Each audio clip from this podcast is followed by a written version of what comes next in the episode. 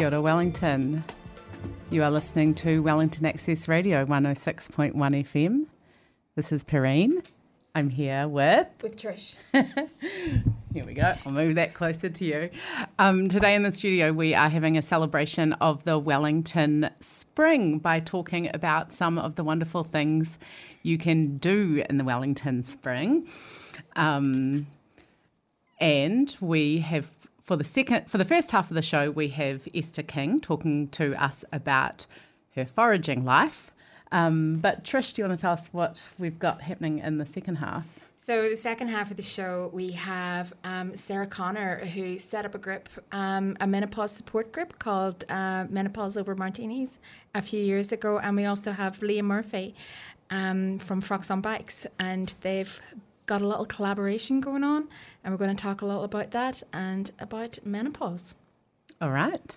Sounds like we've got a lot to, um, a lot of interesting topics to discuss in less than an hour. So um, let's crack into the first interview. Welcome to the show, Esther. Hilda, it's lovely to be here. Um, and so you are an, shall we say, an amateur forager. Definitely. And how, are you self taught? Uh, not not really. Um, I, I've done maybe three foraging courses uh, since I started about three years ago. Um, foraging, so so you kind of um, heavily internet taught as well, I guess. Yeah, but like um, everything these yeah. days. Yeah. Um, okay, so about three years ago, you got serious about this, but I imagine probably earlier in life you were a forager too. Yeah, I, I was um, thinking about this. I thought, you know, my um, my dad used to collect things, um, but mostly firewood and blackberries. And when I was a kid, that was wildly embarrassing to be the one with the dad walking down the street with firewood on his shoulder. Um, and um, and then I, I would say I didn't collect anything for a very long time. Um, and it was when I had my own kid that um, that we started going picking. Uh, you know, blueberry picking just up in Pauatahanui and apple picking and strawberry picking, you know, paid pay for pick. Yeah. Um, and and suddenly um, the kid wanted to pick everything everywhere. Yeah. And um, so he really kind of led the way Okay. into foraging. And then um, and then I did the first course, which was with a, a, a wonderful a Wellingtonian, Johanna Knox, who wrote the Forager's Treasury. Yes. And I was very fortunate that we actually um, we hosted a couple of foraging courses out of my house. Um, and so we went up on Ahumairangi and um, and I remember being absolutely like eyes wide open that suddenly Ahumairangi transformed into a supermarket. Um, and we got back to the house with all of these things, all of these um, leaves and uh, you know flowers and everything in these bags, and we laid them out. And she wrote out these little um, name tags for them. And I remember looking at it, thinking, "There's no way I'm ever going to know any of this." Like it was overwhelming what what you could collect and what there was. Um, and I mean, she's she's you know, I would say that I'm still like even from that first day, I'm probably I probably know now twenty or thirty percent of what we collected or what you could collect um, on any given day on Ahumairangi. Yeah. So, what were the first? Did you kind of learn a few kind of easy ones to start with, and Yeah, I mean, I think there? everybody gets their own kind of repertoire. Um, and you get the things that work for you. So, and ultimately, what really works for me is the stuff that's in my garden. My garden's just become a complete weed jungle. Um, so, uh, you know, we, we started with the tips of um, pine trees, you know, the, the needles. It's actually a really good time at the moment, but you can harvest the, um, the freshly growing needles. You can harvest older ones too, but um, they make a fa- really good tea. And you just put the needles in boiling water and, um, and you've got a delicious tea.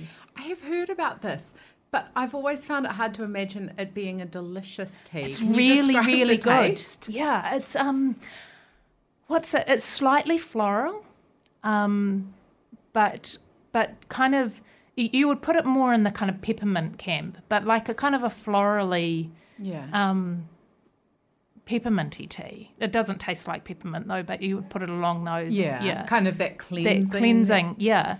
And what's amazing about it is you can harvest the the tip of the um, of the branch, I guess. So you just need what is that like um, ten centimeters, um, and then you can t- chop the top off, and it kind of blooms in a cup, so it's beautiful as well.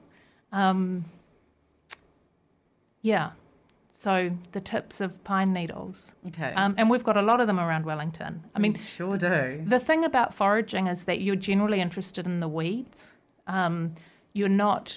It, we can't forage off dock off conservation lands, so you're always on the council lands, and they're very weedy lands. Um, but there's so much um, good weed, yeah, yeah. not yeah, um, out there. Yeah. Um, and so, what kinds of things, like, did the workshops focus on? So it's really interesting because the workshops focus. Um, I've done two where they focused on going out collecting and then on what you actually do with the the stuff that you've collected.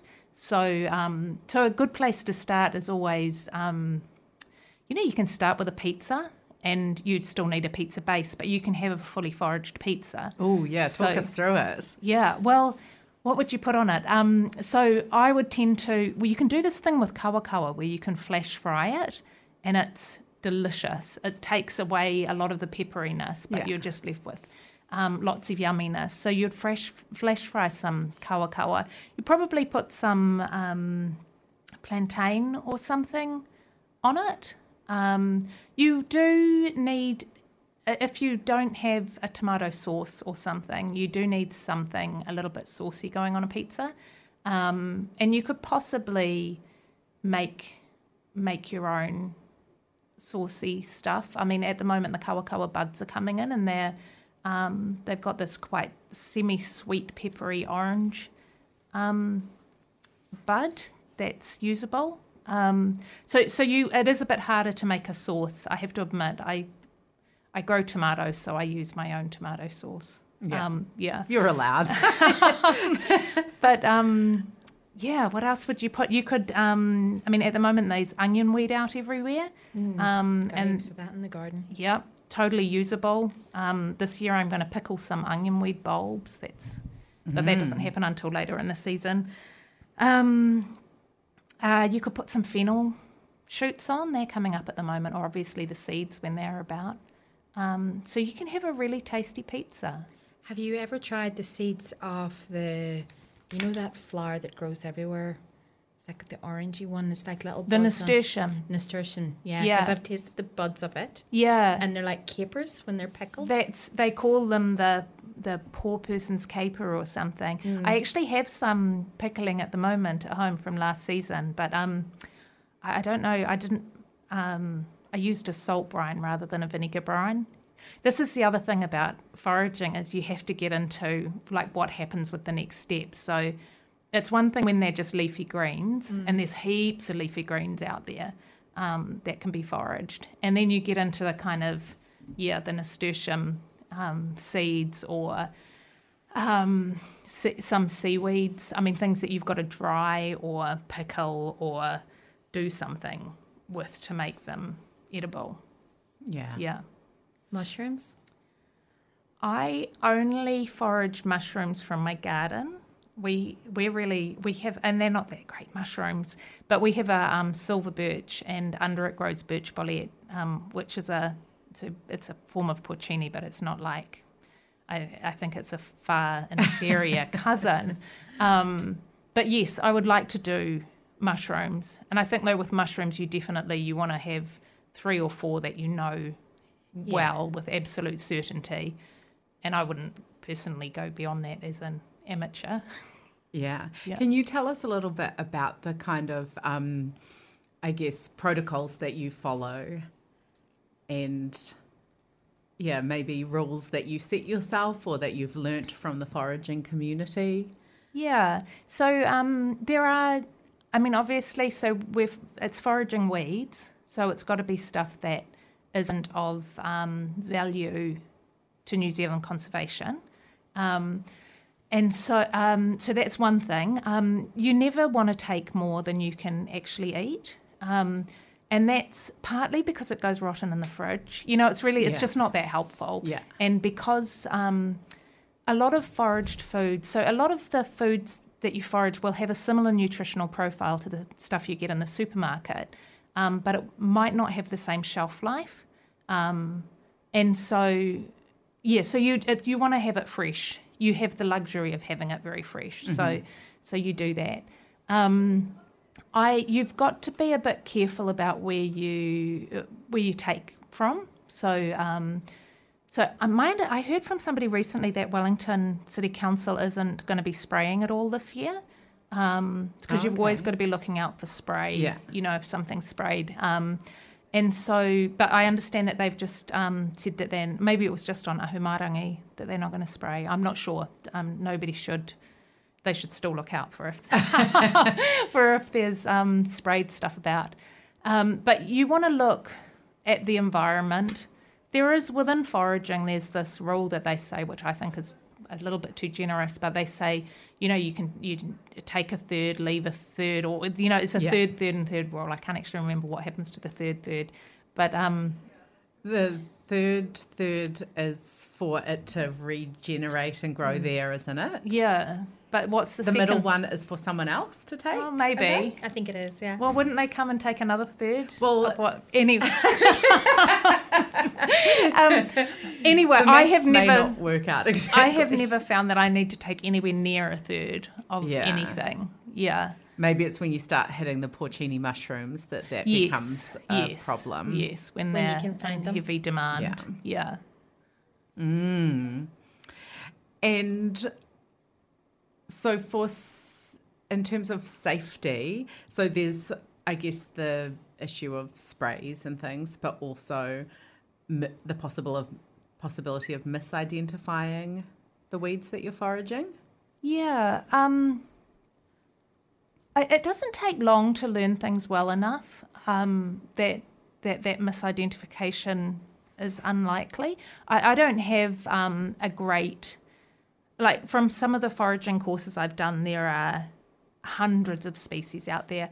Almost everything in the weedy world this, um, is edible in New Zealand. There's actually not very much that would make you um, that wouldn't be be good. There's a couple of outliers, but um, but but most of what we have is edible. You, um, and so so it's kind of knowing what to do with it. Um, but I think m- most people kind of develop their repertoire and and go with it. You know what what what it can be used for as well. Then Yeah. Um, kind of like most people, when they go to the shop, they end up kind of buying the same things they always buy, maybe because they know what to do with it. absolutely, Some yeah. of us may be more adventurous than that, but um, I did a course out with um, with a man Peter Langlands who comes up from Christchurch and runs foraging courses in Wellington every now and then. He's because it turns out I didn't realise this, but Wellington is as good as it gets for foraging. Basically, Yeah. it's the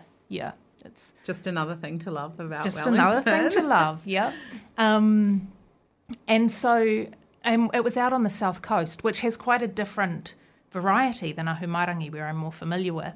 Um, and I, uh, once again, this, so this was after I'd been foraging for a couple of years, and once again, my eyes were just wide opened by the extreme variety of um, of things that you can forage. And that um, that particular course included seaweeds, which there are even more of. And um, so it all gets a little bit kind of overwhelming. And so Yeah. you really have to pick your your things. Um, I'm quite fortunate because my um, son is still into foraging, Yeah. and so How old is? so he's eight now. Oh, yeah. Um, and he, um, you know, there's this, um, there's one, I think it's called a mallow tree, which is the root can be made to you to make the substance. You know, it must have some gelatinous thing Yeah. that could, to make marshmallows. That's how it um, was named apparently. And it's got these little buds that taste like nuts and they're delicious. And, you Yeah. know, he runs off and if he sees one, he's, he's eating them. And, you know, the leaves apparently can be used like, um, the leaves that you wrap food in to cook, like in, in Greek cooking. Mm, like dolma. Like yeah, and so there's all these things. So so you just kind of add one thing at a time. And I've been lucky because you know soon after doing that foraging course, I went out with him and showed him lots of the stuff, and so he he becomes part of um, the mission. You know, Yeah. yeah. yeah. Um, favorite or like most delicious thing you've eaten f- from foraged, either from a workshop or that you've foraged?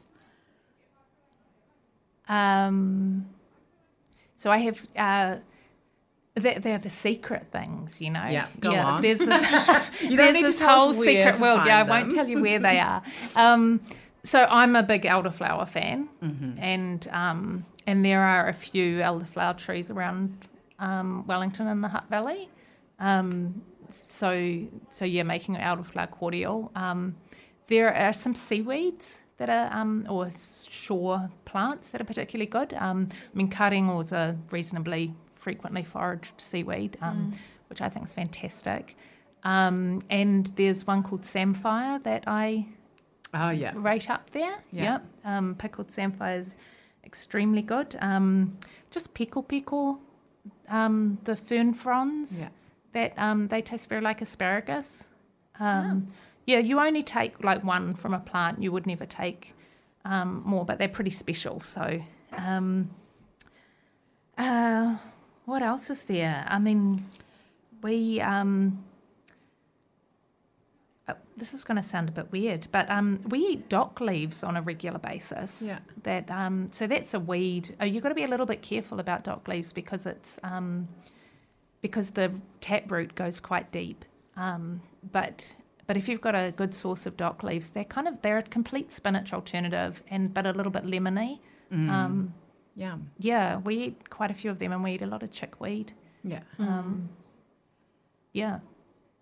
And this might go without saying for you, but I want to hear what you think anyway. Like, more, is it more delicious because you foraged it, and kind of how does that work? Oh, I reckon it has to be. Yeah. I mean, to some of my family members, when they come around and I, you know, they've got these endless running jokes about how Esther's feeding them weeds and, you know, because you can make these delicious, like stinging nettle is quite, can be quite delicious. And once it's cooked, it loses its sting. And, you know, you can make a stew and stuff with it. Um, and I think it's delicious. And they're just like looking at it horrified. So, um, And then you convert them when they taste it. Sometimes, Not sometimes they get converted. That lo- they can't quite get over the. Do you tell them about the medicinal value of it the as well wheat- too? 'Cause No, uh, they would lot of that. they would fall over if I told them about the medicinal value. Um, none of them have been willing to eat the mushrooms from my garden. So, um, gosh, I've lost track of the question. Oh, it was kind of on whether it's more delicious. Oh, I think so. Yeah, I think anything that you put the time into is more delicious. Yeah. And you, um, you know, when I've made up a batch of cutting or seasoning, I just have it on with butter on toast, Yeah. and I think it's delicious. And possibly nobody else would, but um, you know, then you go to a restaurant like, you know, I, I mean, Hills, Hillside on yeah. Tinakori Road, and they specialise in forage um, foods. And there's a couple of others around Wellington, and I find it delicious there too. Yeah. So it might be the knowledge that it's Yeah. foraged as much as that I foraged it. Yeah. If that makes sense, yeah. Yeah. And so other drivers for you, obviously you enjoy it. It's kind of a family activity. It's the um the deliciousness. Um is it also Yeah, what are your Yeah. other drivers? Talk us through that. Um, so there are two other. Well, there's three three big drivers. One is about plastic waste. Um, so I definitely went down this path, um, partly at, during a time when I was trying to minimise my plastic consumption. So you know, next thing I know, we're baking bread and we're doing everything, and then we're foraging, of course. Um, and so, so that that just kind of coincided. Um, it also coincided sometimes um, with a period where um, I was trying to spend less. Yeah. Um, and so, uh, one um, forager I spoke to reckoned that you could replace about 40% of your food shopping with Wow. foraging. yeah. Yeah. So, and I was on a you know zero food waste. Um, I still am. We we try to produce um, as little food waste as possible. Um, but yeah, and I'd say that I'm about twenty percent of my shopping bills replaced by foraging. That's Um, pretty Yeah, and I think it noticeable. wouldn't it wouldn't take much work to get up to forty percent. You'd have to be doing more pickling and more preserving yeah. in some way. But certainly, all of our leafy greens are completely replaced. I wouldn't dream of buying them in the supermarket anymore. Yeah. Um, I still buy broccoli though. Although there are even brassicas out there that um, that that you could forage. You know that would probably be replaceable. Um, yeah. So and the other thing is just getting out and about. Yeah. Just the going for a walk aspect of it. Um, there's also uh, most of the people I know who are interested in foraging. So I'll take other people out sometimes, and um, I've you know done courses with other people. Um, that they're generally, you know, good value people. Yeah. they like getting out and about as well, and Yeah. um, yeah. So just going for a walk. Yeah. And do you participate in any of those kind of online forums for like sharing information, identifying things, whatever? Yeah, I do. Um, I do keep an eye on a, a Facebook foraging page, Wellington Foraging. Gorgeous, yeah. Yeah, um, which does have some interesting posts. And there's a um, a place up the Kapiti coast that posts quite regularly, um, which I find really helpful. She's got all kinds of ideas. Um, the woman, the community around it's an interesting one, I think, because um, because there isn't. Uh, there's good identification help on there, particularly for mushrooms, um, but and for other things. I think people are keen. Um, but in terms of people are very sensitive about sharing their sources Yeah. for things. So, um, Yeah. so it's like, welcome, you've got to do this. Foraging's great. However, but don't be taking it from my patch. yeah. Yeah. So, um, but yeah, I do get um, uh, there are some posts out there, and when um, early on, particularly because it's a very seasonal thing to do, and I've actually started developing my own just for my own use, but my own calendar so that I can remember what Oh, yeah. needs to be thought of at each time of year. Um, and it's quite useful to have those reminders Yeah. of what okay, what other people getting? Oh, they're getting there. Yeah. Yeah.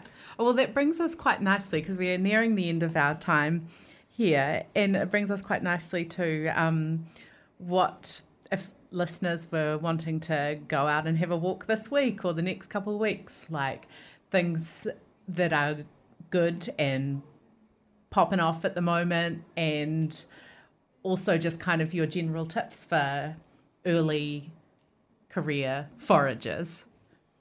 Yeah, so I'd just pick some um, some things that are relatively easy to start out with. Um, I would certainly say onion weed is all over the place at the moment, and you can eat every bit of that plant. Um, complete replacement for spring onion. Yeah, what do you do with the flowers? Are they used in the same way as the rest of them? You can do like I mean, sometimes I'll just chuck it all into it like a bolognese or something. If I'm Yeah. making a bolognese, I'll definitely put the flowers in too. Or you can put the flowers on top of a salad. Yeah. Or These look really pretty. Yeah, they're very Mm-hmm. pretty. Um, and they are everywhere at the moment. Um, the the pine needles, um, I would encourage people to try the pine needle Mm. tea. Yeah. Um, I think the kawakawa is pretty good at the moment. Um, well, kawakawa was always good. And um, yeah, you've got to be a bit, I mean, kawakawa is, is a, an indigenous, Yeah. um, you know, herb plant. So Yeah, with So- quite specific protocol about um, Yeah. harvesting it traditionally as well. Yeah, so you've got to be a bit um, quite respectful around kawakawa. Yeah. Um, yeah. Um, and so I, I mostly take kawakawa only from my own garden. Yeah. Uh, yeah. So so I'm careful and I know that they're plants that I've looked after and Yeah, yeah. different relationship. Yeah. Yeah. Um, Can I ask a really quick question, really silly one?